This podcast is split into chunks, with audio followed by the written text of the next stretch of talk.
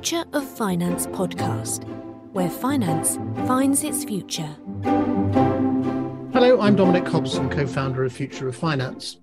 My guests today are Michael Crezelius, head of the issuer CSD at Clearstream, and Thilo Derenbach, head of commercialization and digitalization at Clearstream.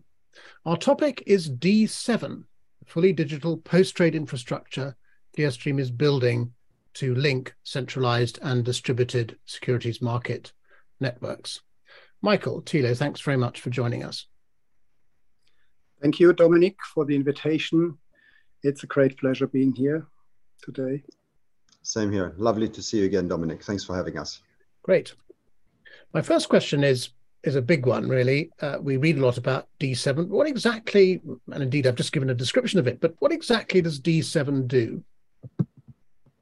Well, D7 is Deutsche Börse's post-trade platform for the digitization of electronic securities for issuers and their agents. It carries all types of bearer bonds that can be issued, digitized, and held in dematerialized form via D7. D7 is actually a vital component of Deutsche Börse's strategy. And I believe the important message here is D7 is in production. It's not a proof of concept or a showcase one could really say the train towards digitization has left the station with D7. One of your colleagues, Michael, described D7 to me as a digital CSD, which I took to mean that digital securities are issued into a CSD, they're settled between the participants in that CSD, and indeed they're held uh, in digital wallets by those participants in the CSD. Is that an accurate description of what D7 is or aspires to be? That's a very good question. Actually, in, D, um, in D7, the CSD does play a central role, but D7 is more than just a digital CSD. In D7, the securities get already digitized at the origination. D7 allows the dematerialized issuance of securities and the management of securities over the complete life cycle D7 gives all market participants access to the relevant information for security during the whole life cycle. It helps market participants to streamline their processes end to end. It therefore clearly goes beyond the function of a CSD. That we read about a lot in Germany, of course, has been the German Electronic uh, Securities Act back in, in 2021 does it make sense to see D7 as a response to the dematerialization opportunity created by that legislation? In other words, was the initial concept of D7 a specifically German technology which you're now looking to internationalize? Um, one could get really the impression that D7 is the answer to the EWPG in Germany, but in fact, we started working with market participants much earlier on a sustainable solution that would help the financial market and will create a relevant business case for all market participants. We firmly believe that at the end of the day, market participants will only invest in a digital solution if it generates added value for their core business. Something I read on your website uh, intrigued me. You you said that 80% of German securities are going to be digitizable by the by the D7 platform. And I, I, couldn't work out whether I was more surprised by there's 20% that can't be digitized or whether, it, whether it's 80% that uh, can be. Well, the, what, the is that 20, is, what is that 20% is my question. Okay. The, the answer is, is, is very easy. The German Electronic Securities Act covers about 80% of today's issuance volume. As soon as the legislator closes the gap for the remaining 20%, these will also be covered by D7. Mm-hmm. Uh, one last question before we, we move on a bit, uh, Michael. You, you mentioned a minute ago that this is not a proof of concept. This is actually in production. Did it did it, go live, and, and how much business have you done so far? Um, the let me take a step back. The EWPG came into force in summer 2021. It marks a major milestone in the German legislation as it follows dematerialized issuance of financial securities in the German market for the first time. In November 2021, the Central Register, which is an, which is an essential part of the EWPG, went into production with a reduced scope. This allowed the dematerialized issuance of bearer bonds. Then, later in September 2022, D7 went into production with a digital instrument for warrants and certificates. And in December 2021, we extended the scope to commercial paper and fixed income products that can also now be issued digitally via D7. Thilo, you're head of commercialization. Is, is there something you wanted to add to the amount of business being done? I'd love to. Thank you very much for that, Dominic, and thanks, Michael, for the uh, for the introduction of these points. Perhaps also uh, to put things into perspective when we talk about issuance, and you talked about the 80 20 percent, 80 percent, 20 percent uh, topic. Overall, um, and I'm not even sure if this is common knowledge. Um, in Germany, we issue 400,000 ISINs, 400,000 instruments per month, give or take. This is, of course, where we also want to, and that represents 100% of what we've just discussed. Um, we, of course, want to take D7 to that level. We basically want to migrate, as Michael was explaining, and as you introduced it as well, want to position D7 as the market digital market infrastructure of the future. And therefore, the business that we have today is to migrate over time onto that platform. So we're looking to scale D7 up to that sort of level. So when you ask us about the activity, we already see very, very good activity and traction of issuance, and this can be publicly tracked on uh, on the different databases by the uh, pilot issuers that that have already onboarded onto D7. But of course, we want to take D7 to that 400,000 uh, number at least uh, on a monthly basis. So we can claim that we are already starting to scale up with those uh, pilot issuers. But I'd like to emphasize also that we as market infrastructure obviously this is, we are we're in this for the next few decades we're building a market infrastructure for the next hopefully many many decades right? So scalability is important robustness is important but also the sort of i like to call it institutional grade quality of the architecture that we use is particularly important. So this is all to say that this is not a sprint but a marathon. So we have very good traction already now. We are scaling up. We're not at the 400,000 issuances per day, uh, sorry, per month yet, but that is what we aspire to and where we've taken our clients on a journey to uh, to join us to de deliver this. And uh, in, not, in a not too distant future, we will have reached that number already.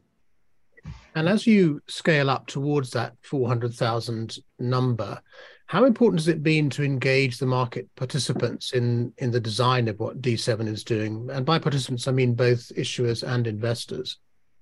Uh, very important, and uh, precisely both are very important. So the issuers as well as in, uh, investors are particularly important in this context because we need to deliver benefits to both if we want to take them along on this journey of migrating from a traditional market infrastructure to a to a digital market infrastructure and not only do we have to create use cases and you know solid business cases but very clearly the benefits of the new proposition and i hope we'll talk about this later on in, in this conversation must outweigh the cost of migration, the cost of projecting this and, and adopting to the to the new infrastructure.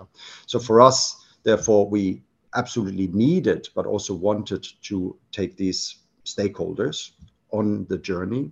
We started off with uh, probably two years ago now, Michael, you would have to remind me, more than two years ago, we started taking both parties on board in working groups, describing jointly and clarifying jointly what the target operating model is to look like, what the benefits are that we want to reap, what the business opportunities are that we want to generate, um, and a digital market infrastructure and speeded up processing of securities definitely delivers some of those uh, savings, but also business opportunities. So we took them all along uh, quite a while ago already to really clarify what's the use case, what are the business cases for all of the participants to really take everyone along. And of course, we will continue to do that now that D7 has been launched. We continue to engage the parties, issuers, investors, but also other stakeholders in the industry um, to, to just plan for the future development of D7 because we've got many more things that we want to roll out. Thilo, you, you've mentioned that part of your strategy is to minimize the costs and the disruption to the users. Now, you recently announced a, a partnership with, with Google Cloud, which. I um, intimating is possibly part of that minimize the disruption strategy. But tell me, what are the implications for D7 of that Google partnership, and what are you trying to achieve with it? Yeah, very, very good, very good question. Thank you for that. And it's actually particularly exciting for us to have um, to have been able to announce this partnership now finally after a good um, period of negotiation with, with Google. Um, let me start off by saying that the future for us, as we've already emphasized to a degree, is digital. The industry, our industry, the financial industry is going digital, and Clearstream wants to shape that journey. We want to shape that future of digitization for the for the industry by contributing our piece with D7. Um, and we've entered into this 10-year partnership, as you will have seen in the press, with Google to accelerate that transition for ourselves to speed up the evolution of our D7 platform, but really accelerate that transition of the financial industry into the uh, into this digital age, if you like. And with Google, we have, of course, a fantastic partner that that helps us enhance, on the one hand side, our uh, product and service portfolio around real world securities, but also digital securities, and of course to um, further develop and scale our, our D7 platform. So I would say in the short term, for the immediate near future, let's say the, the next 9, 12, uh, 15 months, it is very much about the acceleration of the implementation of further product classes. M- uh, Michael already alluded to the retail structure products and the, the fixed income products, commercial paper, and, and other, to also create new data products and insights, data insights on the basis of what we're building here with them. And of course, leveraging their, their know-how to, um, to develop that technology of the future or and innovation of D7 further beyond what we've already done. So that's really the scope and the ambition. And a 10-year journey is is long, but we we think this is um, this is for the rest of our lives, hopefully and surely well beyond the 10-year partnership that we've agreed so far. Thilo, I wonder if you have customers who are not um, that happy about what, what D7 implies to them. So, what's the what is the impact of D7 going to be on the intermediaries? I'm thinking here of of brokers, broker dealers, and particularly custodian banks. Is this good news or bad news for them? Yeah. Um, so I think it's important to to keep in mind a, a number of things. So the first thing is D7 has started off uh, as a platform, started off as a platform where issuance of digital uh, securities happens. As we've already clarified, D7 is to replace our traditional market infrastructure entirely end to end. So beyond issuance, of course, down the chain, settlement, asset servicing, custody, and, uh, and, and, so forth. Um, so from that perspective, we must take along all of the stakeholders along that, that chain we've started off with the issuers and then the investor side on the other end, but talking about other stakeholders, custodians, uh, brokers, or other intermediaries, they will have firmly have to become part of that uh, of the journey and part of our working groups, of course. Um, that's that's a key fundamental um, uh, fundamental point. The other important point to note uh, at this stage of D7 is that as a custodian, as a broker, whether a security gets issued via D7 or very traditionally via Clearstream Banking Frankfurt or Clearstream Banking Luxembourg or Lux CSD means has has no impact, zero impact. Any market participants, any investor type can continue to invest into securities that are issued on a Clearstream platform as they do today with absolutely no impact on the way they interact with the market, the way they can um, invest in a, in a product or the costing of that at all at this stage. Of course, we want to extend that, and uh, this is where we have to take the colleagues onto a journey. The important piece for us is that we make sure that on the one hand side, the issuers can reach the investor base they want, that the liquidity can be created that they're seeking to, to create with the, uh, the instrument and finance their business accordingly. Equally, it is absolutely paramount, and therefore there's no losers, no one left behind.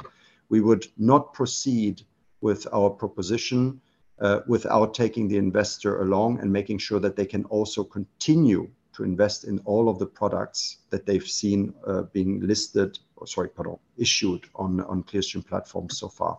So there is no such thing as a as a loser or someone being left behind. We understand the paramount need and meaning of high liquidity and investor base, and on, on the flip side, investment opportunity for the investment community. So from that perspective, um, the answer is there's clearly no such thing. Right. Michael, you've just heard Thilo use the, the term zero impact, and you clearly want D7 to help both issuers and investors be absolutely indifferent. The investor wants this exposure, the issuer wants to reach those investors, whether that's done through the CSD or whether it's done through D7, whether it's done on a centralized or decentralized basis. The purpose of this is to is to is to have zero impact on on, on them. You will you will make that possible for these parties. So that that ambition is very clear. But is there a long term strategy here uh, in which you want to grow uh, the as you scale up towards that 400,000 ISINs a month um, target? Is it to grow a digital securities market alongside the existing securities markets, and then eventually the digital side will kind of make the traditional side obsolete, or do you expect them to continue to to exist side by side, and you to continue to enable people to between the two models forever? There's no ambition here to sort of migrate the traditional business onto the digital platform. It's to somehow um, facilitate either a gradual convergence rather than a, a, takeover. I'm rambling a bit here. Michael, help me. What is the long term? let me try and, and help here. Mm-hmm. Um, we, we strongly believe that both worlds, though the, the, the digital and the traditional world, will, will coexist on the medium term, um, as there might be um, on the short to medium term no no real business case to to migrate from from one world into the other.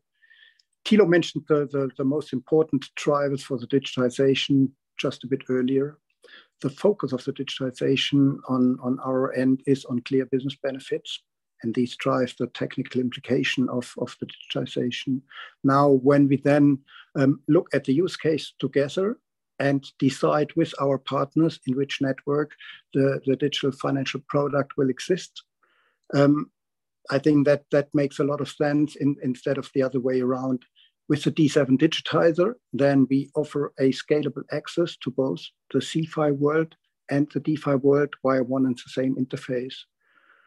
Let me just try and, and illustrate that a bit with an example. So if an issuer, let's say, wants to issue a commercial paper, um, or if I would get into the role of an issuer, I can in the future focus on the commercial aspects, the legal form in which I want to issue the security, and where my liquidity pools are. Depending on this, I can issue my product on D7 via the D7 digitizer and always use the same standardized, standardized interface, regardless whether it is issued in Clearstream in Frankfurt, Clearstream in Luxembourg, LuxCSD, or even, let's say, in a distributed network outside the CSD. Uh, Thilo, we, we've heard Michael talk about the issuance process there. One of the benefits you're going to offer to issuers is same day issuance. This isn't going to be a prolonged process. Now, how is it more to the issuers, and is it more valuable in some in, some uh, instruments than it is in others? We don't uh, we will not only do that but we already uh, experience that and have evidenced uh, that same day issuance process uh, and the sp speeded up processing for from an issuance perspective um, let me start off more generically again um, if you compare germany to other european markets Germany, from an issuance perspective, is already quite efficient, very efficient actually, and relatively cheap compared to uh, to peers in, in the European context. Uh, still, even in Germany, the issuance can take um, 24 hours, 36 hours from, from really inception of the instrument until it is available for investment by the retail investor when we talk about retail structured products. With D7, we have already, with the issuance that I talked about earlier, reduced that process to sub one hour to nine minutes to be exact and that is quite a significant reduction of uh, you know the, the duration or the, the, the process flow from several hours or days to, to individual minutes.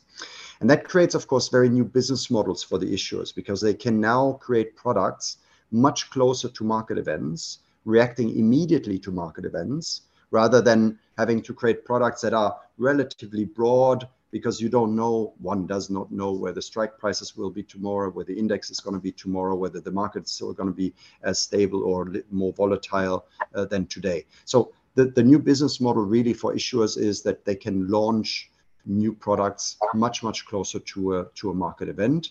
And that is truly, uh, indeed, I think you were alluding to that, of course, slightly more relevant for instruments that uh, are shorter lived, like a, a retail structured products or commercial paper, right? That is that is true. Uh, this uh, nine minutes versus 24 hours is probably less relevant for for a 30 year bond, but for the wide range of issuers across the products. Uh, a speeded up process, of course, is always beneficial, and we haven't actually yet talked about, you know, the the efficiencies that that creates in the market. But this is the point where we would emphasize the the business opportunities it creates for for the issuance community. Mm-hmm. And I, I assume, Thilo, that these getting closer to that uh, um, market event means that you uh, are able to um, lower the costs of, of issuance as well. Uh, so it sounds like a lot of good news for issuers. What are the what are the advantages for the investors that you would highlight? Mm, that, that's the flip side of that that same coin. If the issuer can actually create more products um, reacting to certain or a higher number of market events during the day, intraday, that then gives the investor the, on the flip side the possibility to invest more concretely, more pointed to a, a certain need or a, a, strategy that they that they might have. So from in that sense, it is it is good for both. The issuer has the possibility to grow the portfolio, the proposition to the market, and the investor just has a wider range of products to choose from. React being able to react to more long-term things or planning for longer-term strategies or more immediate strategies attached to the um, uh, to a market event. For mm-hmm. sure, the the ability to do so, so i.e. the reaction to market event within the hour, if I could say so, is absolutely groundbreaking. That's not something that you can do anywhere, at least in the European context. I'm not aware of that. So that's quite a unique proposition. And that is something that we want to promote um, with D7 again, not only towards the issuers, but also towards the investors. And allow me to add that perhaps as well. We're talking about existing instruments, uh, security instruments that are already um, issued on our on our platforms, our traditional platforms today. With D7, whether in a traditional or a decentral proposition, we will have possibilities to offer very different asset groups to customers, also illiquid instruments that currently don't see the, the, the stock exchange as a place of, um, of life, if you want, so private placements and other things. These things will also be able to be issued and, and invested into via the D7 platform going forward. So it goes beyond just the existing um, asset groups and securities groups that we've been discussing so far. Mm-hmm. Right. So issuers may be paying less, and as a result of that, investors might be getting paid less, but they have much greater variety and much faster access to to investments, mm-hmm. uh, which prompts a a more general question uh, in my mind. Here at Future of Finance, we obviously look at an awful lot of digital asset uh, um, issuance and servicing projects, and many of them seem to run into this problem that it's very easy to itemize the benefits both to the issuers and to the and to the investors. And the savings are there. You can you can supply metrics which show they're actually achievable and so on. But time and again i see these don't prove sufficient for the issuers to issue or the investors to say yep we're ready to mm-hmm. invest in these in these instruments. Um, what makes you confident that that d7 isn't going to face similar constraints. Perhaps, Michael, you could address that first, and then Thilo could chip in. Yeah, or if you like, Michael, I can I can take or the that. other way around. yeah, if you yeah. if I may, um, because this is of course a, a good commercialization uh, topic for mm-hmm. myself. So um, we talked about the the the working groups and the inclusion of the different stakeholders in the development of D7. And for us, it was clear from the outset that we cannot base ourselves purely on interesting use cases, but these use cases mm. must also deliver business cases, and not only for us, but for, for the stakeholders in play. And as a starting point, those are the issuers. So from day one, I can assure you, from day one, D7 with every issuance that takes place on D7, we are already delivering against that business case for the issuers because of speed, because of new business opportunities, because of the cost savings that we've already um, that we've already mentioned earlier. The other thing is that um, we we have built this on the basis of the, the clear understanding that as a market infrastructure, as I said earlier, we need to deliver this for the next decades. And the other uh, solutions and propositions that you've mentioned, and there are a number of them, and they're creating really good publicity in the market, are in in a good part of instances, I would call them, allow me to call them single dealer platforms, which means where you have uh, you know, an issuer already basically pre-arranging a deal with, with an investor. And that works quite well, but really doesn't deliver a business case yet. It's a good use case, but it doesn't deliver a business case because it's not a scalable, um, a scalable proposition as one argument. The other one is that if we uh, take different ecosystems, single dealer platforms, multilateral platforms, market infrastructure platforms. With every new ecosystem, liquidity in, in instruments gets potentially reduced because the number of issuances, the number of investors that, that can, uh, that, that can in, invest into these products um, are not atomized but are spread out and that reduces the liquidity in, in different instruments. So we have to be careful when we talk about benefits of such platforms that other other platforms that you've alluded to that we don't increase the cost of financing, the, increase the cost of investment because of what I've just described. And this is where we very strongly believe that we have a much, much more valuable proposition because we have a market infrastructure proposition that scales up across the instruments that we talked about, the hundred thousands of issuances um, per month that we have on our platform, linking that to the 2,000 odd and more banks and financial intermediaries that are already connected to Clearstream Banking. So that is where the, the ecosystem that, uh, that, that uh, comes together and the benefits can be reaped jointly, while other propositions that we've seen so far seem to lack at least that liquidity, seem to lack the scalability and the investor reach. This is not true for all, I'm sure, but for the things that we've seen so far, I would I would state that. Michael, did you want to add anything? I, I can only um, underline what, what Thilo was saying. Um, when I'm just looking back, Thilo was referring to it a bit earlier. It's a bit more than two years when we started to talk to, to the market participants on our way to develop the D7 platform what we discovered there, uh, the responses we always collected was that actually, when they were experimenting with um, with different types of distributed networks, they they pretty early discovered that the administration and the cost for administration was huge, as well as the connectivity between the different participants um, was quite complex, and that was one of the key driver why why they they um, actually motivated us to work together, set up a group of of um, market participants to develop um, what we have today in production, SD7. I have to ask a question about uh, about regulation, and if we tried to cover everything that's going on on the regulatory side, we'd be here for days, if not if not weeks. I, I'm going to confine myself to one question here. Please. Pilot regime for CSDs has that been helpful to you, or relevant in any way, or totally irrelevant to what you're doing? Mm. So, um, as a regulatory framework, it is of course helpful for the market as a whole. I think it's, uh, if I may, Michael, I'll, I'll pick that one up. Yeah, it's um, I think the first important step towards EU level regulation to a full regulatory environment uh, across across all of the EU countries. That is for sure. It certainly also gives um, a range of participants the sort of guardrails that they need to test their own sandbox concepts in a, in such a regulated framework. But it remains, as the name states, a pilot regime, and the pilot regime is limited in duration, in volume, and, and things like that.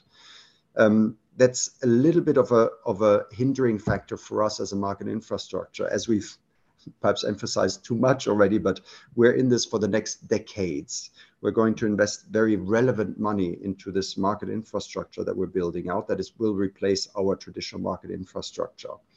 And for that, we of course require very stable, very firm, plannable regulatory guardrails for the long run. And a pilot regime just is not that. So also, not to say that, again, allow me to emphasize, very helpful piece of regulation. It is not quite the sort of doesn't have the stability and, and the focus, or sorry, the scope that we would require to have as our organization, but very, very helpful for a number of other market participants.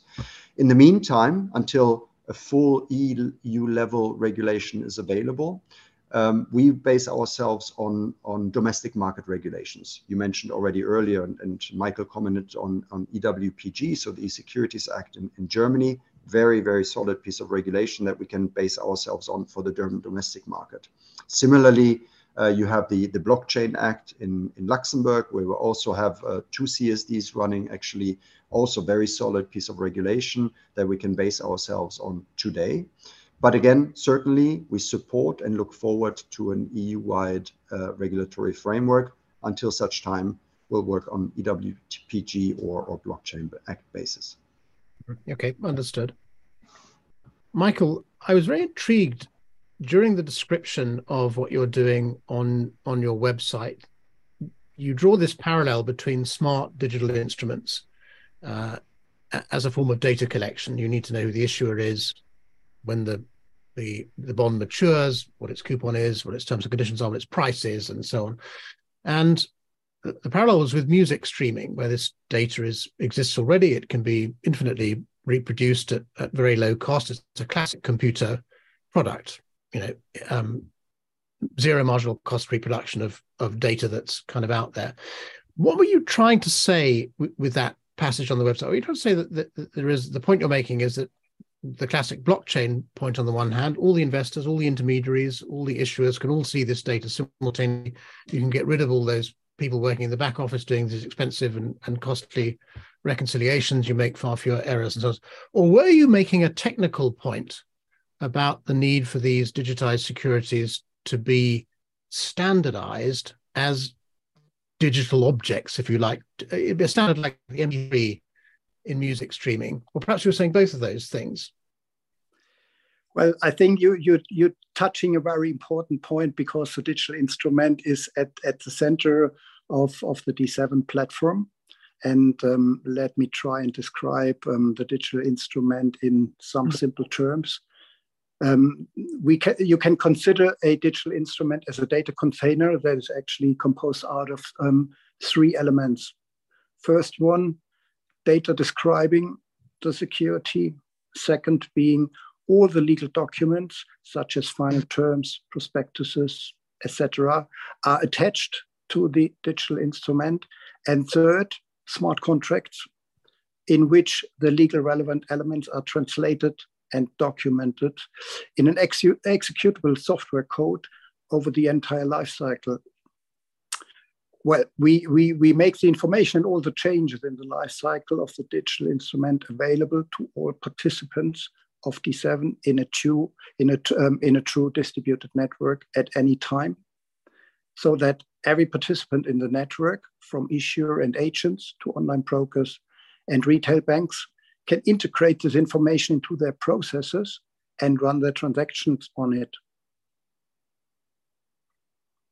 as easily as playing uh, musical tunes on my Spotify account, right? That's okay. what it is. Yes. Yeah, yeah. sounds good.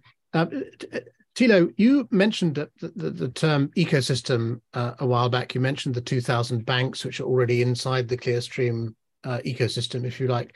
So, is there, as, as the strategy, uh, an ecosystem component? I see that you, you've got links to your other uh, other Clearstream uh, linked project, the HQLAX liquidity management collateral management platform. So is the is the idea here that, that D7 is going to evolve into a settlement custody infrastructure within a network of networks of both blockchain based digital asset networks and probably traditional uh, asset uh, networks and and if if my understanding is correct you are doing that what, what, what can you do actually to build that network of networks? Do you need a sort of governor to decide who can be admitted to it, uh, and then keep an eye on who has been admitted to make sure they still meet the criteria? Uh, am I am I asking you to to to see too far into the future, or is that network of networks that wider ecosystem something which you expect D7 to evolve into? Mm, uh, certainly, uh, the the clear answer is is yes. Uh, this is an ecosystem play, and the the the the dimensions of that ecosystem discussion are numerous. Uh, you already mentioned one key point, um, and I'll elaborate on that just a little bit further. um, traditional financial infrastructure and processes will not go away anytime soon. It is not likely that you or me will move our equity stock um, from a you know a, a, a paper-based sort of document into a tokenized environment. It could happen, but it will remain available and will need to be uh, available for investors who want to keep them in the traditional financial environment. We are now building um, a, with D7 a digital um, replacement for that that we will that we keep uh, linking into the traditional world. As I mentioned, investors can meet the issuer today without any change because following the digital issuance, the other processes still continue as they do today in the traditional environment. But we're adding components for central register as well as decentral ecosystem components uh, blockchain or so DLT based or not. So we will have to create and will continue to create the, or be the bridge between, let me call it TradFi, CeFi, central finance, mm-hmm. and decentral finance, DeFi. So certainly it is an ecosystem play across these very, very different ecosystems to start with. Equally, it will be an ecosystem play between I would say, the securities world and other asset classes, be they held again traditionally or as tokens on chain or uh, as crypto native assets in, in, in whatever shape and form. Those ecosystems will need to be connected as well. So from a from an investment opportunity perspective, it is an ecosystem here as well.